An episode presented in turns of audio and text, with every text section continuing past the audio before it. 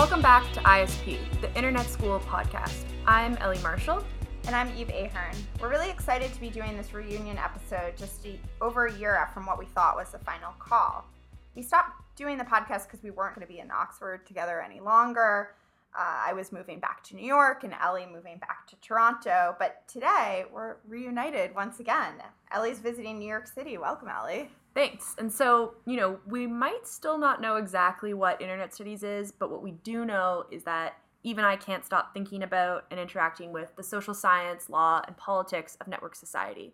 You know, we started this podcast to talk about internet studies. Why does it exist, and why is it a discipline, and who's doing what in this field? And so we're really excited because in setting up this reunion episode, we decided to go all out and we've actually secured an interview with perhaps one of the godfathers of internet studies, Lawrence Lessig. Some of our listeners might know, the OII Internet Awards were held on November 11th, and Lawrence Lessig received the Lifetime Achievement Award. We're incredibly lucky to have an interview to share with Lessig, recorded by our classmate and good friend and all around cool person and interesting researcher, Corinne, uh, who's now beginning her DPhil at the OII and the Turing Institute. So we really look forward to bringing you this interview just a little bit later in the episode. Okay, so since our last episode, Eve, you've continued your career in the data world as a product manager at Enigma.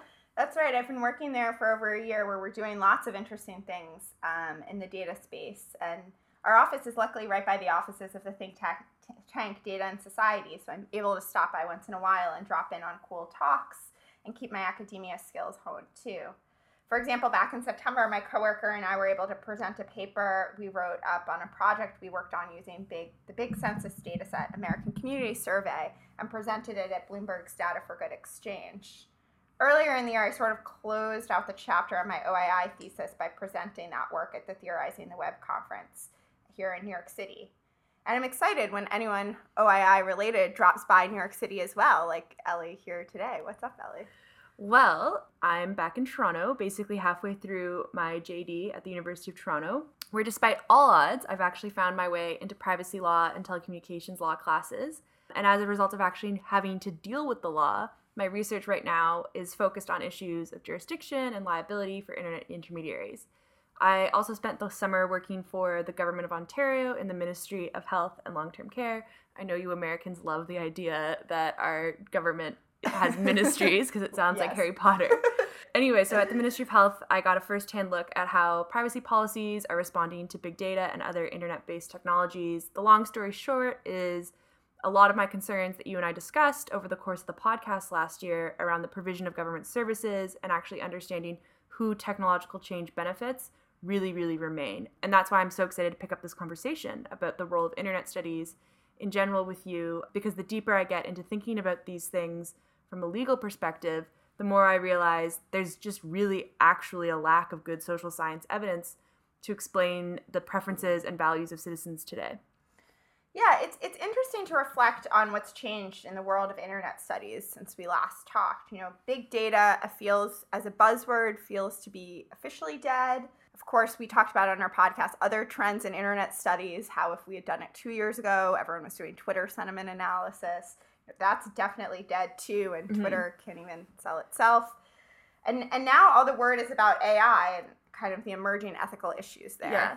I think the thing that really stood out for me is how internet studies and the whole tech community is so interwoven and actually really tied to product releases. Mm-hmm. And I feel like it was when Google released the Pixel phone and decided that like this was Google's year of AI. Mm-hmm. Every single journalist just started writing about AI ethics. Sure, Luciano and James Williams have like at OII were talking about mm-hmm. AI ethics, but it's kind of I the only word I can think of is just gross that Wired did that huge piece with Joi and Obama right when Google made this release. And like, it definitely just seems, and I know you mentioned this the other night, that if you're not talking about AI ethics, like you're irrelevant right now. um, and, and certainly, you know, that our now alma mater, Oxford, is very intimately involved. We yeah. mentioned that Corinne is at the Alan Turing Institute, which also yeah. opened this past year, kind of an uh, interdisciplinary research institute focused on this exact issue, which is. But let's talk about some of what we think. You know, what are some of the cool things that you've read yeah. on these issues? So in my privacy law class, which is taught by the wonderful Lisa Austin from the Mhm. University of Toronto, her whole, whole course on privacy law is focused on the question of is it actually a privacy problem? Like, privacy is also you know the first place people's minds go when they're faced with a technological problem and an Mhm. invasion people think like oh you're you're invading my right to privacy. That's what the issue is here. When really in many cases a lot of the things that we get up in arms about when it comes to the internet and data in our lives might be economic problems or political problems not privacy rights. Like they might be impacting other people's rights like mobility rights or your right to no discrimination in like the job market. And so when thinking about algorithms in this class a lot of what our conversations have been about is algorithmic transparency. And it applies equally to ai in that you know we know that tech is not neutral. We know that the law is not neutral. And so what processes are we going to set up to actually examine these things? And so the big debate which remains is is self-regulation of ai Mhm. models and algorithms the way to go? Because the markets are the best at this or should government step in and invent brand new tools to deal with problems that might come from algorithms or should they apply old legal models to protect themselves and so What What- is what is your think? Where does your thinking on this tell you? Well, so I'm very and this was this comes from my research at Oxford. Like I'm very skeptical of self-regulation because I mm-hmm. think the problem with academics who argue purely for self-regulation is they don't realize the political economy consequences of self-regulation. Like no one upfront says like it's in Facebook and Google's interests to protect your privacy so they can protect their bottom line. People just say it's in their interest to protect your privacy. They don't make the full connection through to the like economic consequences for Mhm. Facebook losing our trust and that sort of thing. Basically, what I'm saying is, I would be more comfortable with self regulation arguments if we as a society were honest about how data is being monetized and who, who actually has ownership over data. Mm-hmm. But since we're not having those conversations, also, sidebar, I must note, I realized that I switched between data and data. Thinking that actually, I was Yeah. like, is this is this your more Canadian accent now coming out? I don't know. What do would Canadian be data or data? I, I don't know. Anyway. I think I would say I definitely say data, but I notice when people say data.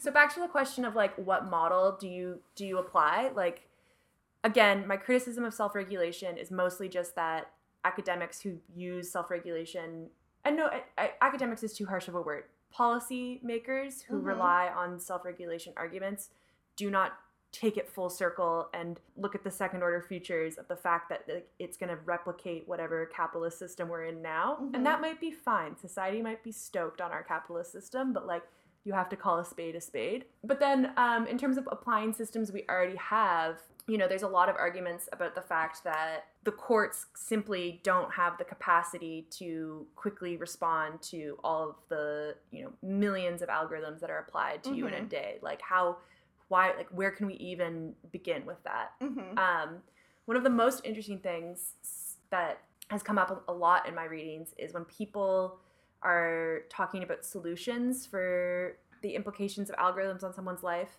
this idea of auditing comes up like Mhm. auditing an algorithm and so there's this idea from this woman uh, like daniel solove writes about this as does Mhm. this woman from the university of maryland danielle citron Mhm, and the mhm. idea is technological due process, which is, and I'm reading from the SSRN page. So it's a new concept of technological due process is essential to vindicate the norms underlying last century's procedural protections. And she talks about how you can actually have quality control instead of going into the courts to deal with algorithms. So, like, if we were transparent about algorithms and had access points for citizens to complain about algorithms, that would be a better situation than we're in now in the search engine world where this comes up a lot is the idea where and also with facebook where you would be able to annotate a google search results page like you know how Mhm. at the bottom if something has been taken down because of like the dmca like if a warner brothers It'll say- whatever it'll say some- like Mhm. the idea that like if I googled Ellie Marshall law school and there was an article about how I'm like a really bad law student because I never actually engage with the law, I only think about policy issues. Um, I could at the bottom say could contact Google and say like Ellie Marshall has contacted Google to say that this article is an unfair Oh, representation interesting. Like so that's an example of a reply feature that could be Mhm. used to, to deal with just how much information there is all at once. Mm-hmm. And then, like, another example of technological due process that could come out from an algorithm is where you would actually be able to see, like, exactly what data is going into an algorithm and be able to audit it and see how you're being, like, how decisions about you are being made and just, like, Mhm. have that type of transparency. And the problem with that is, like, again, Google and Facebook are never going to go for that. They're Mhm. never going to like it's in no there's no incentive for any company to be transparent about their technological processes. Right. I think it goes back to the fact that like the technical parts of the internet and the technical parts of algorithms weren't designed for transparency. They were designed for interoperability and reliability of networks and like algorithms are designed to like do tasks. They're not designed and do tasks well and fast. They're not Mhm. designed to like make it easy for people to understand how they work. That wasn't Mhm. like the impetus for designing these technologies. And so it's really hard to slap on solutions like that. Mm-hmm. So what what what is your personal bent then, or Well, thought for My personal solution is that, and this is coming from a case in Canada that I'm following very closely that I will explain. But my personal bent on all of this is that I do think that because I'm paternalistic, the courts and lawmakers should should be taking an active role in the development of technology, which is like a mm-hmm. very controversial, Yeah. easily criticized opinion. Yeah. But like I really do think that Canadian lawmakers should ensure that the way algorithms work do not undermine any of the statutes they have on the books. So can you tell a little talk to us a little bit more about the case that you're Yeah. kind of alluding to because I think it, this is really interesting specifically we know that a lot of people who are have listened to the show are coming from the US or from the UK and so like myself exactly are going to be unfamiliar with with anything that's happening in Canadian courts but it's it's really this is a really interesting case. So Right. It's called Google v. Equustek.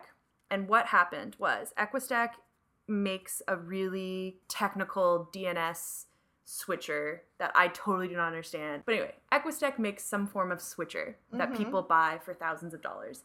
And they were distributing this switcher through another company called Jack. And Morgan Jack and Datalink Technologies were basically taking Equustek's product and selling it for them. Mhm. Long story short, Morgan Jack counterfeits it, makes it themselves, and starts just selling the counterfeit good instead of Equustek's good. Like literally Mm. stole the IP. We're taking like money from Equistec to do it. And the British Columbia trial court was like, "This is very easy. You are clearly wrong. We're gonna Yeah. give an injunction that says um, you have to stop selling goods. Like you can't enter this market. Like Mhm. but the court also said 80% of Canadians get business information through Google. Um, Mm, and mhm. so our injunction about you not entering this market doesn't matter unless Google takes down your your links. Can't advertise in Canada or the world anymore and part of you not being able to advertise means you can't come up in Google search results. Is Mhm. basically what the decision was. And so Google was like sounds great, thanks. We'll voluntarily take down the links for google.ca. And then works its way up to the like there was a bunch of trial decisions about how um, this injunction wasn't working, how Morgan Jack kept the guy ended up fleeing the country, but like it was a very messy case where they continued to not pay attention to this court order. Mhm. So finally, it's in the British um, Columbia Court of Appeal, and one of the issues is that they've realized that if you take links down from Google.ca, it doesn't matter because someone can just type in Google.com. In fact, Mhm. I do not like. Obviously, I'm biased, but like I don't know anyone who uses Google.ca. Really? Everyone just goes to Google.com unless it like automatically. Does it automatically redirect? I think it automatically redirects if you're signed in and you have a Canadian Gmail or Oh, whatever. I see. But you don't have a. But yeah, like I and like I would never think to type Google.ca.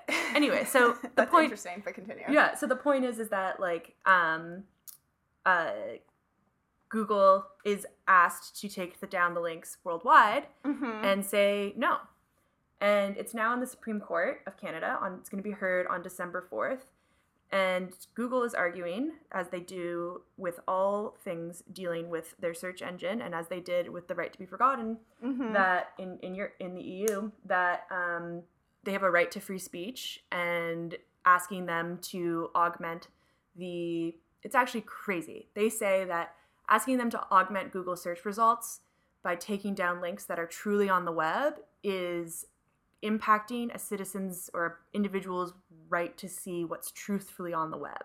So they're saying the Canadian court asking them to take down um, these counterfeit products from the internet is impacting the truthfulness of Mm. Google's product. Interesting. And that's bananas because obviously they take down like infringing torrents right. all the copyrighted time.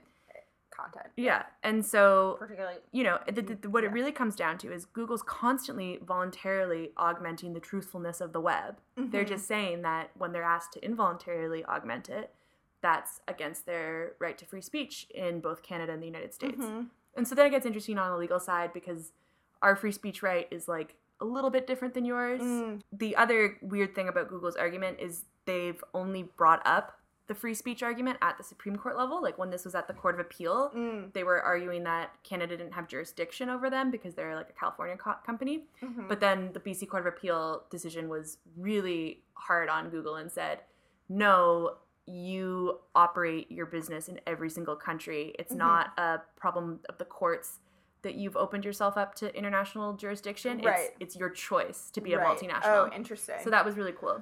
But anyway, like the thing that has been really interesting um, to follow through this is this idea about free speech arguments and their use as like a profit shield.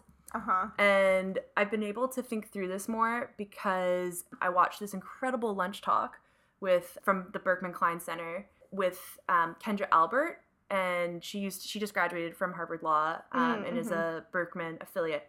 And she talks about free speech as um, a legal talisman, like Mhm. kind of just this like idea that like people know of, like people generally grasp what free speech is, but it's so overused that you're Mhm. able to use it as kind of like an empty like vessel to get out of actually engaging with what you're trying to do. Mhm. Um, I think it's really applicable here. Like it really feels like what Google is trying to do is instead of actually just saying to the Canadian courts, look, we don't want to take down these links because we don't want advertisers to realize that courts are going to be able to tell us what to do. Mhm.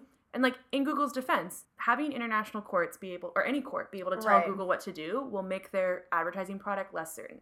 Right. Because if a court can one day just randomly say, got to take down all the links for black shoes or Right. something, right. the the value of advertising with the keywords black shoes is going to be very uncertain. Right. That makes sense. And so it's a very interesting case because it engages so many problems like the right to be forgotten Mhm. sense of things, like what are the impacts like of online reputations? Can Google aid and abet bad things on the internet that are in their interest because they're like economically related? mm-hmm. So there's like the right to be forgotten side of this case, but then there's also the internet governance side of it because Google's also arguing that if the Canadian courts do this, that in like Turkey, Mm-hmm. it'll set a precedent that Turkey can ask them to take down Politically sensitive. politically pictures. sensitive stuff. Yeah. The way to which you just say like, well, it doesn't seem like Turkey's listening to the Canadian courts today. Like, what's going to change tomorrow? Right. Why they're like, and then the final thing is just like this question about internet jurisdiction, which is just like, you know, it's easy to think through how a, a multi-billion-dollar company like Google should be responsible for every corner of the world it's in, Mm-hmm. but like, should Enigma be responsible for every corner Yeah. of the world it's in? And like, It creates it creates perhaps issues for a lot of other businesses. Right. And it's really something we haven't figured out yet as a society is like, yes, the internet creates economic opportunities that weren't available before because it allows for like globalization to like really exist. But Ellie is doing great hand gestures to underline that point also that everyone's missing out on. Continue. Yeah. so we we now live in like this globalized economy, but you know, with great responsibility, can the little guys exist if they're going to have to always be making sure that they're in line with international law? hmm I wanted to bring this back more directly to the issue of AI ethics. As I said, you know, I'm working now. I'm not reading certainly as much um, cool academic literature as Ellie is, but I was um, lucky enough to go to this AI Now symposium back in Right. the summer, which is very relevant. It was put on by um, Meredith Whittaker, who's at Google, and Kate Crawford, all around impressive academic. And one of the things that I really liked about this conference in general was that they, as you can guess from the name, it's AI now. It's, you know, I think it's really easy to devolve into ethical debates about hoped for or perceived possibilities of change of changes in technology and it's it's somewhat harder actually to wrestle with like what should be what are the ethical implications of current technologies mm. or things that are already mm-hmm. slated to be built in the next year or two years three years etc um, so I, I really liked this kind of contemporary focus because it makes it I think it just kind of boxes in the conversation in a in a helpful way. And I didn't get to go to the whole day of talks, but I went they had a kind of day session, evening session. The evening session, one of the best speakers there is perhaps unsurprisingly Latanya Sweeney, who is, you know, most known for her kind of really groundbreaking work on uh, de-anonymization and revealing kind of the, the ease through which um, in her particular case, she was she was studying um, de-anon- uh, or anonymized Massachusetts health records, I believe, and showing that the ease in which individuals could be re-identified by matching those with voter mm-hmm. registration. I don't have a great point here, other than no, Latanya so Sweeney is fantastic, yeah. and well, I and recommend that, watching this talk as well. I'm, I'm definitely personally inter- I'm going to watch this yeah, talk and you're recommending. I think that one of the problems in internet studies right now is people are like talking a lot about um, what the potential problems are. Mm-hmm. Yes, this is what I'm saying with AI. Now. Yeah, exactly. The thing that I've to, to hammer home on that point, you know, the past year of of kind of working once again at a data company has really underscored to me kind of the reality of where kind of companies are with data right mm-hmm. now. And so, you know, at Enigma, I do a lot of stuff with public data, and, and really cool and fun. And we also, as a company, do a lot to help um, enterprises with data operations. Yeah. And that's really interesting as well. And part of it is really interesting is that despite kind of the use or over complete overuse of big data as a you know as an idea and as a buzzword in the last probably five years the reality is that even some really big and impressive companies don't necessarily have don't have the capabilities that you might expect exactly. and you know the kind of this is something that's a thread that like this you know the ceo of enigma talks about a lot and the company as a whole talks about a lot is that you know we're actually you know we're in you know the 1980s of data uh, applied to business in terms of the analogy there being 1980s for personal computer development and that there is you know there is a lot of technology there but it's not really widely applied. Right. It's not really widely implemented. There's a lot of hurdles. You know, how many? There aren't really that many data scientists actually right now in the world. So yeah. not many companies employ right. data scientists, and they might have a lot of data, and they might now understand that their data has valuable value, but they don't necessarily have infrastructure in which to, to use it. And so it's it's interesting because I you know I feel like a lot of um, a lot of the way internet studies as a you know if we're ca- calling it a distinct discipline which it sort of is and sort of as we've mm-hmm. talked about nauseam this podcast is like a collection of lots of other disciplines that are studying yeah. something related to the internet the way you know the way at which internet studies approaches this is sort of alarmist to some degree which i think necessarily alarmist yeah. but it's alarmist that like if this technology reached its ultimate conclusion what would be the impact on privacy right. or something yeah. like that and i think that's totally necessary and helpful, but also it's important to keep in mind that that's not actually the world right. that we live in now. And I think that we can talk about this a lot, in particular when it comes to uh, predictive policing, algorithmic policing, where right. we can talk about, you know, the minority report um, type of hellscapes in which we might we might one day venture. But of course, that's not. And we can talk about technology that's used right now by a number of police departments in order to implement predictive policing but it's important to acknowledge that these two worlds are distinct. Yeah. So I couldn't agree with you more, and I think that this is the thing is like, and maybe it's because I don't have a training in philosophy, but the thing that I get lost on is how in academia, especially internet studies, you can talk about what's going to happen in the end. Like if we continue down this path, what's going to happen in the end, which you just mentioned. I think that's exactly the point is that what we miss is all of the intermediary steps that like is going to change everything and i think yeah. a great example is business and government like that to we might know now what's technologically possible mm-hmm. but we don't know what's economically or politically possible yet like a business yeah. might say we can do this with the data we have but they might not have the buy-in from their board or they might not have the capital to like build the data system because as you said there's like not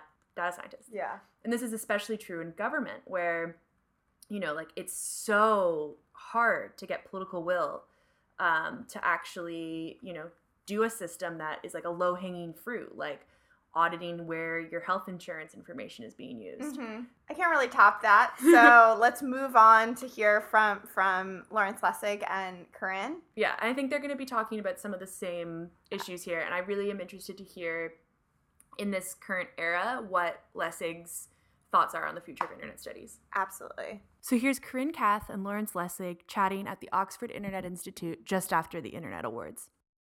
I'm Lawrence Lessig. I'm a professor of law at Harvard. For about 15 years, I was focused on the question of technology and the law of cyberspace and the way we should think about the intersection between law and technology. And so your books are recommended reading for everybody who comes here for all the OII students. Um, but as technology develops and as the market develops, obviously your your theory starts to change as well, I assume. And one of the questions we actually had is how do you see the changing influence and the increasing influence uh, of the market on the possibility to regulate the internet? Well, I think that you know this question of the intersection, or better, the interaction between regulators and the market, was right at the core of the problem I was trying to work through. Um, and and my my view in code and other laws of cyberspace was um, that there actually was a confluence of interests between um, market uh, participants and the government to evolve the architecture of the internet to facilitate better monitoring and control. That's both in a very um, diffuse or passive sense that we can expect these to kind of evolve but also in a very strategic and targeted sense. So, obviously, when I wrote code, nobody could anticipate 9 11 and the incredible effort by the government to gin up um, the surveillance that's enabled by the internet. Um, but what we know now is after 9 11, the government explicitly moved into the marketplace to start steer, steering market actors to build an infrastructure that was better capable of being surveilled. And, um, so this interaction, at least the government figured it out, um, and and I think that we're going to see more of it as governments increasingly um, desire ways to uh, assure that their values get reflected in the context of the. And so, do you have any suggestions as to where efforts to push back at this should be focused? It, it first requires what is obviously a normative judgment, but it's an important one a judgment about which regulations or which government policies actually make sense and which don't. Because, you know, I've, I've never been um, enamored of the libertarian or the anarchy in cyberspace thesis that we should be living in a place where there is no regulation. Because I do think there are values that it's important for um, the government to help advance um, values of privacy, values to protect children from exploitation. Um, and so rather than thinking about how do you block regulation generally, we ought to be thinking about what kinds of regulations are actually substantively harmful, don't advance um, project. Um, and so examples of that um, might be the particular form that we attempt to uh, regulate copyright. I'm somebody who believes copyright is an essential policy.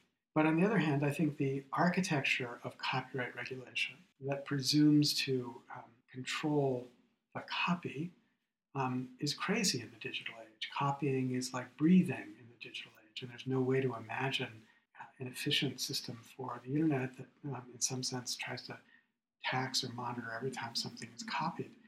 So rather than that architecture of regulation, I think we ought to be much more creative towards the um, artists and those who depend on copyright about ways that we could actually achieve the objective of copyright without this backward form of um, command and control. Uh, and I think a similar point in the context of privacy. I think you know I think Europeans um, have been proud of their relatively aggressive regulations of privacy, um, but I'm not sure that the the mode the modality of that regulation is actually effective in giving anybody anything they want.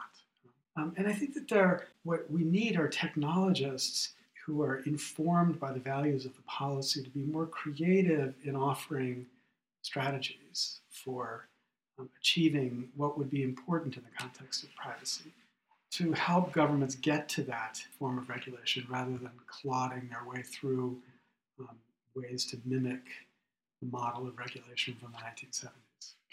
And so that that is a, um, a slightly pessimistic view also of the, the route that we're taking right now.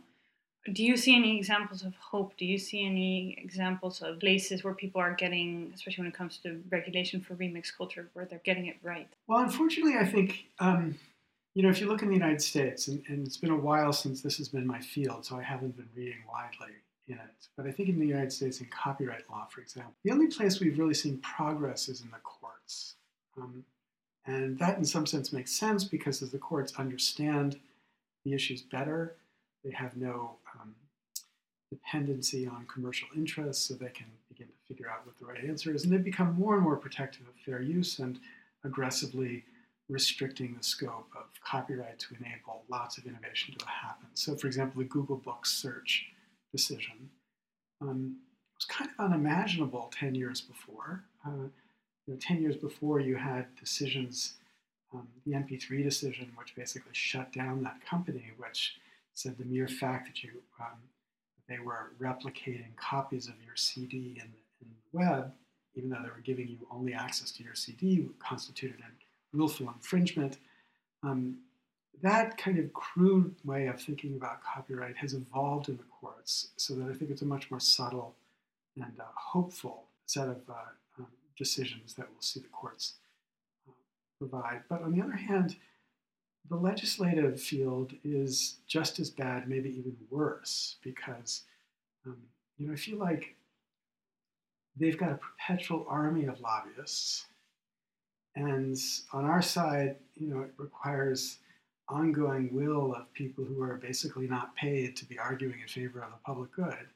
And people get tired, and as they get tired, um, the army of lobbyists just continues. So there have been all sorts of stupid um, copyright policies being pushed, and especially in Europe, where they just can't seem to stop um, doing all sorts of crazy copyright um, policy decisions to fit to to please these very, um, I think, crudely backward-looking um, industries and, and, artists who, um, you know, frankly, don't need additional protection from copyright. They ought to be worrying more about how regular artists might get protection from the system.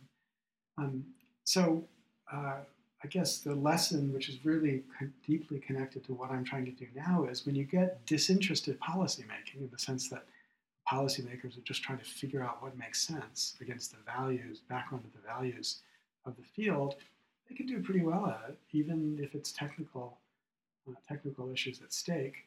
Um, but the real problem we've got in democracy now is we don't have disinterested policymaking. And so I have been on the receiving end of the lobbyist. I spent some time working for a DC congressman, a Democrat. Um, so I've seen the system on the inside. Which do you see a way to break through that? I can imagine the the political um, climate for it at this point is not great. But what are you going to be your tactics and steps to be able to? Well, I mean, it's it's a more general problem than obviously in the context of cyberspace, but but all indications are we're going to see enormous step back steps backwards here. I mean, I think you know, network neutrality is on the chopping block. Um, spectrum regulations on the chopping block. You're going to see a strong desire of the of the Republicans to gin up support from Hollywood, and that's going to come through more copyright. So um, I don't think, uh, you know, I think we've got lots of problems in the area of cyberspace and, and technology regulation, but also um, every other important uh, sphere. The big question mark right now, two days after the election, is whether there's there was any sincerity in mm. Donald Trump's um, drain the swamp metaphor. Because, you know, a year ago, Trump was quite keen on talking about the corrupting influence of money in politics. He distinguished himself from the other candidates by saying he was the only one who called shots without worrying about the people upon whom he was dependent. Now, uh, you know, he took a lot of money that came from super PACs. Um, apparently has some weird dependence with Vladimir Putin. Um, so I, am not sure whether you know two days into this we're not we don't have any reason to know one way or the other whether he's going to. And so, looking at very specific examples of um, the net neutrality debate and other things that are up for grabs now, what how do you see the role of people like myself who are first year PhD students and who are in this field of internet studies? What can be our applied effort that goes beyond saying I will write this this article and it will be published and then perhaps it'll get some uptake or it won't? Well, it's a hard question to answer in general because it depends a lot on one's um, uh, skills. Um, so, you know, I think that there's a huge task of translating. I mean, that means um, really helping policymakers connect their policy objectives to the potential um, of the net in a way that preserves the values that we think are most important in the context. of it.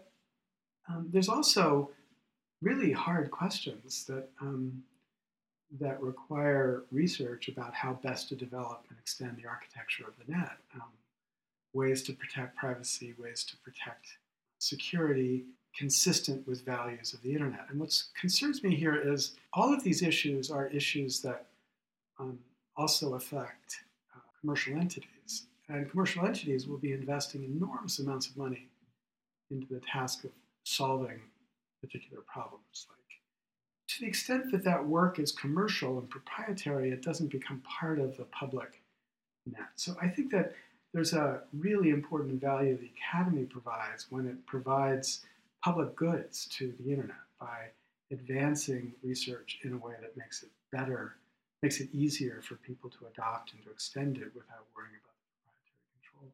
So that, that's a different kind of task for a PhD to be engaged in. And I think both of them are, are incredibly important.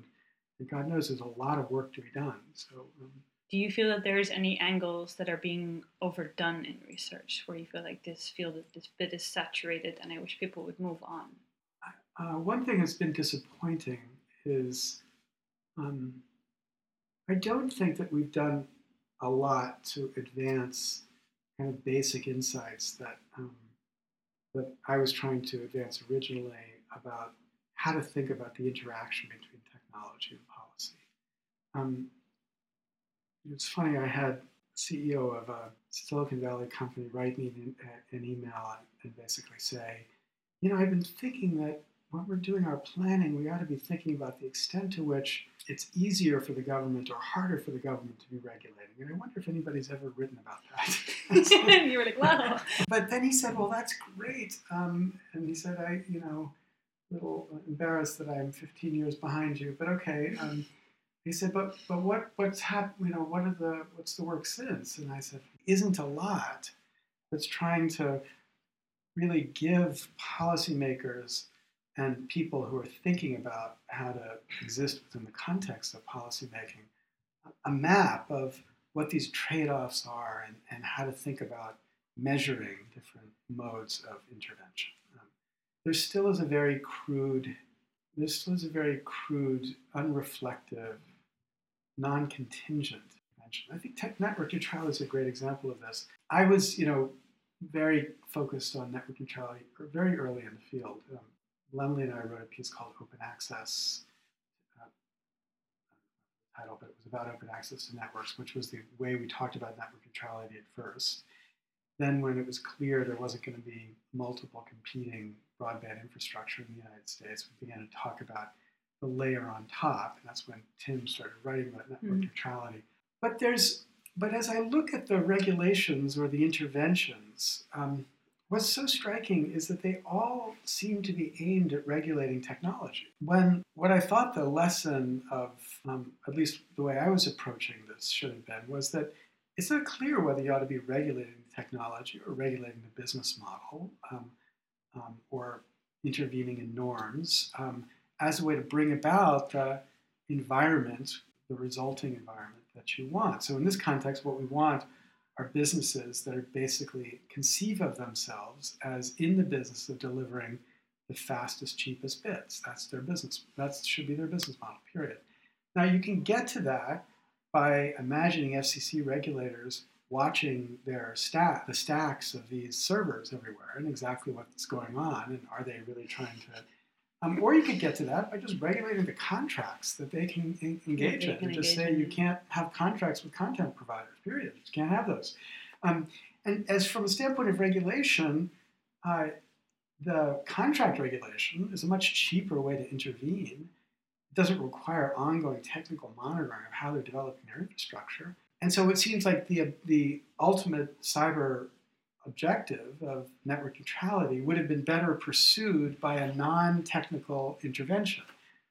But it, but it's kind of frustrating to see these cyberspace technical uh, policy types who you know seem to only be interested in thinking about it as a technical question. How do we regulate code? Well, you know, maybe that's the right thing to do regulate code, but it's not clear it's the right thing to do. We ought to have a more sophisticated way of thinking about when we know that's the right thing to do versus others. And I can imagine this is doubly so considering the advancements in artificial intelligence, which I'd be interested to hear your uh, opinion about.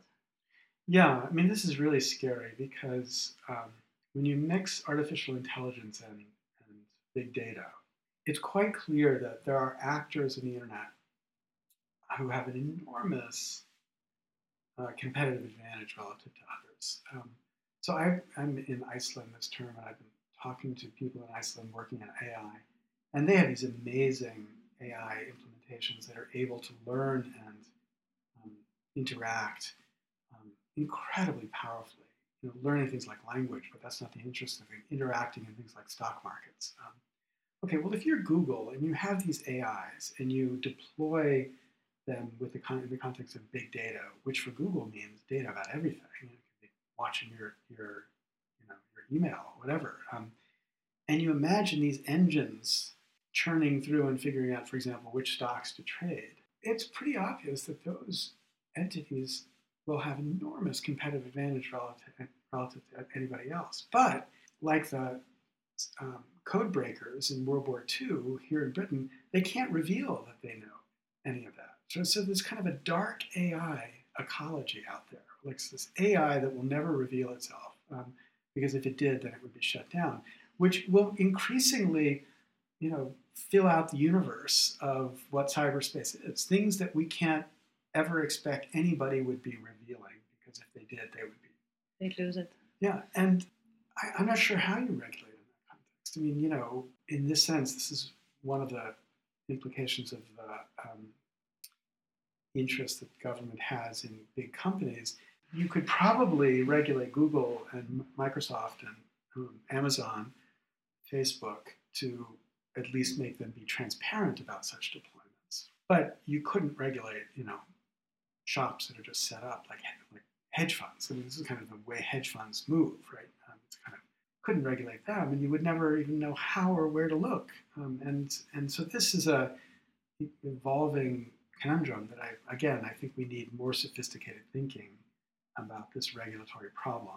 And then on a, a bit more of a theoretical um, point. So there's a specific quote in, in your in your book that says, um, "Code is never found; it's only ever made, and it's only ever made by us."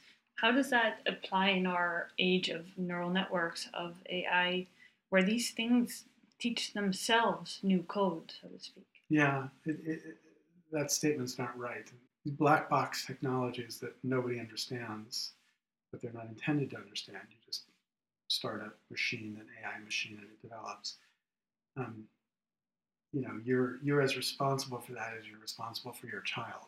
And do you think any um, options exist for for doing anything but regulating after?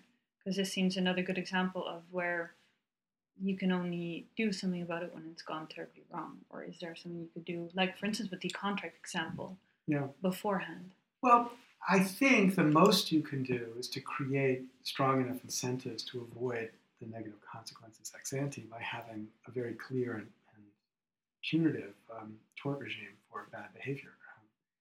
Um, uh, and you know, if the if the penalty is certain and high enough, then companies will conform to it. The one great thing about corporations is that they, you know, in some sense, are designed to be rational actors. You just have to set up the right set of incentives. Um, and um, so that's a, that's uh, not like regulating contracts. It's like regulating you know, ex ante expectations about ex post liabilities. But again, what I what I think is that we still have a long way to go, and I don't think I've gone there. I just think this is where we need to. Um, you were very rightfully commended for your very positive uh, response to what came out of the Podesta emails. Do you think that this is going to be a continuing thing, and that regulators themselves will actually be less inclined to use technology or use it differently, knowing that leaks are permanent and everywhere? I, I certainly think they're less likely to use the technology, and I think it's a terrible thing. Um, you know, the technology creates natural risks, and we need to minimize those risks. And one way to minimize those risks is to have more technically sophisticated um, users and infrastructure.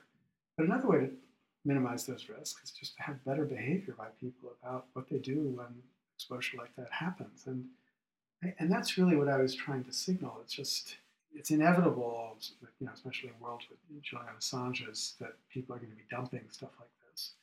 And we always just feel a little shame if we're using it in the wrong way. Um, so if you know they'd gone through the emails and they found um, a conspiracy by Podesta to you know put out a hit on um, Bernie Sanders, okay, you know that's pretty interesting, and important, and I'd be okay with anybody revealing that. Um, but that ought to be the kind of test that people are evaluating. And instead, you know, um, there's all sorts of people whose lives have been disrupted in ways that's just really unjust, really unfair. And then uh, to try and end on a positive note, is there something you have read recently or an application you use or some sort of new technology that you've seen that you're very enthusiastic about? Huh. Um, I'm sure there is, but my mind doesn't work like that. I don't have a list in my head. Um, I'm reading Tim Wu's latest book. It's another really brilliant example of Tim Wu um, mixing history and a really sophisticated sense of how technology changes the opportunities for economies and behavior. On that note, thank you so much for yeah, your time you. and effort so cool to hear that interview. um, in in full transparency, we're recording this the week before the interview takes place. Otherwise, we would love to react to it a little more, but we're just going to assume it was fantastic and really thought provoking and kind of end it there. Yeah. But before we sign off, um, we want to do some little reading recs. Ellie, what are you reading now? Um, okay, so I just finished David Graeber's most recent book called The Utopia of Rules on Technology, Stupidity, and the secret joys of bureaucracy. so I love forms. I know. I was just gonna say this sounds like your perfect I, book exactly. I'm like everyone in my networks go to if they have a passport application or literally anything that involves a form. Mm-hmm. I'm there filling it out. Um, and so I loved this book and book on the jacket says, you know, where does the desire for endless rules, regulations, and bureaucracy come from? How did we spend so much time or how do we come to spend so much of our time filling out forms? And is it really a cipher for state violence? And there's so much more to this book. It's really talking about how, like, contrary to what everyone thinks of neoliberalism and free markets and what, like, Reaganism was all about, in the globalized area of free trade, we actually have more engagement with the government than ever. Like hmm. the reason why the big banks are able to have such a monopoly is because of how intensely the banking sector is regulated. Ah, uh, I see. And so he draws yeah. those connections, and it's so satisfying to like. it's so satisfying to finally have a way to express the idea that like you can use bureaucracy for ill. And then he also talks about this argument that I've just become obsessed with since reading it that we're not innovative and that all the major innovations like radio and television and um, transmission of, of data and stuff all happened from the military and not the private sector and like oh, or all happened from like before there was like an intense copyright regime and all the arguments about like protecting IP because it's going to promote innovation leads to what? A new iPhone every year that's like mm-hmm. effectively the same phone but just like with you know a worse iOS? And so he's arguing that like you know, he makes this argument that like baby boomers are such assholes because they were told when they were kids that they were going to be on Mars and that they were going to have flying cars and they've been instead just given a new iPhone every year. And like it's probably if you were a baby boomer, it's probably really shocking to realize like just how uninnovative we are. Anyway, so it's a really interesting book because it like presents new ways of thinking about some of the same issues and Mhm. a really satisfying read. Tell us about what you're currently reading. Yeah, so I was just I was just talking to Ellie about this because I was reading something on the train that I knew she would enjoy and, and has a lot really a lot uh, there's a lot related to um, what we were just talking about earlier and, and I'm referring to Cathy O'Neil's book new book The Weapons of Weapons of Math Destruction. Um, I, I first became familiar with Cathy O'Neil because I was I'm perhaps unsurprisingly, a podcast obsessive. I listened to her podcast, the Slate Money podcast, starting, I don't know, a number of years ago. Um, and then most recently, when I, I mentioned that I was at the Bloomberg Data for Good Exchange, and she gave, I, I believe, the keynote talk, which was essentially a talk based on this book. And um, the, the book is discussing, um, I think the subtitle here is How Big Data Increases Inequality and Threatens Democracy, which is a little bit alarmist, but I think very well deserved. And and, and as I was mentioning to Ellie, th- th- what I really like about it so far is it's written again very accessible. It has she has a, a very clear, strong, uh, clear point of view, but you know she has a, the experience and kind of credentials to back this up. You know she was a math professor at Barnard. She worked as a quant at a hedge fund herself and she's talking about she gives very specific examples of all different you know from all different sectors of the economy about how essentially um, uh, math is being applied to, to increase inequality. Um, and one of the things that i thought was one of the her kind of opening examples which i really liked because i, I kind of like the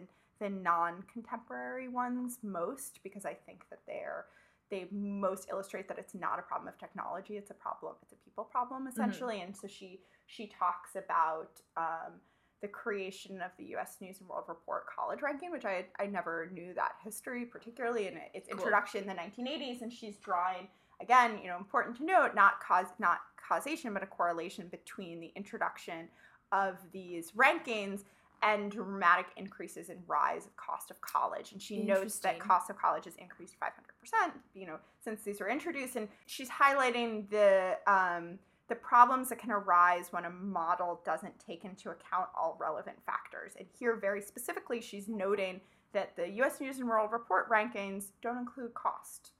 And so the presidents of colleges are really strongly incentivized to do everything that include that increases their school's rankings on all the things that it does include, like alumni donations, admissions. You know, she talks about how much schools spend on marketing to try to get their admit, you know, admissions numbers up so they can reject more candidates, and all of this stuff, which really has nothing to do with whether the student is learning more, whether Yeah. they're going to do better after school, or anything like that.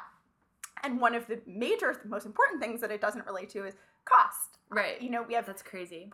Very well known. We have huge problems uh, in the United States, particularly with student debt, and um, I, you know, I can't. We can't, of course, completely blame this on these college rankings, but it's interesting to think about kind of the real world dramatic or the real dramatic results that can arise from you know models that are not including Yeah. all everything that's important.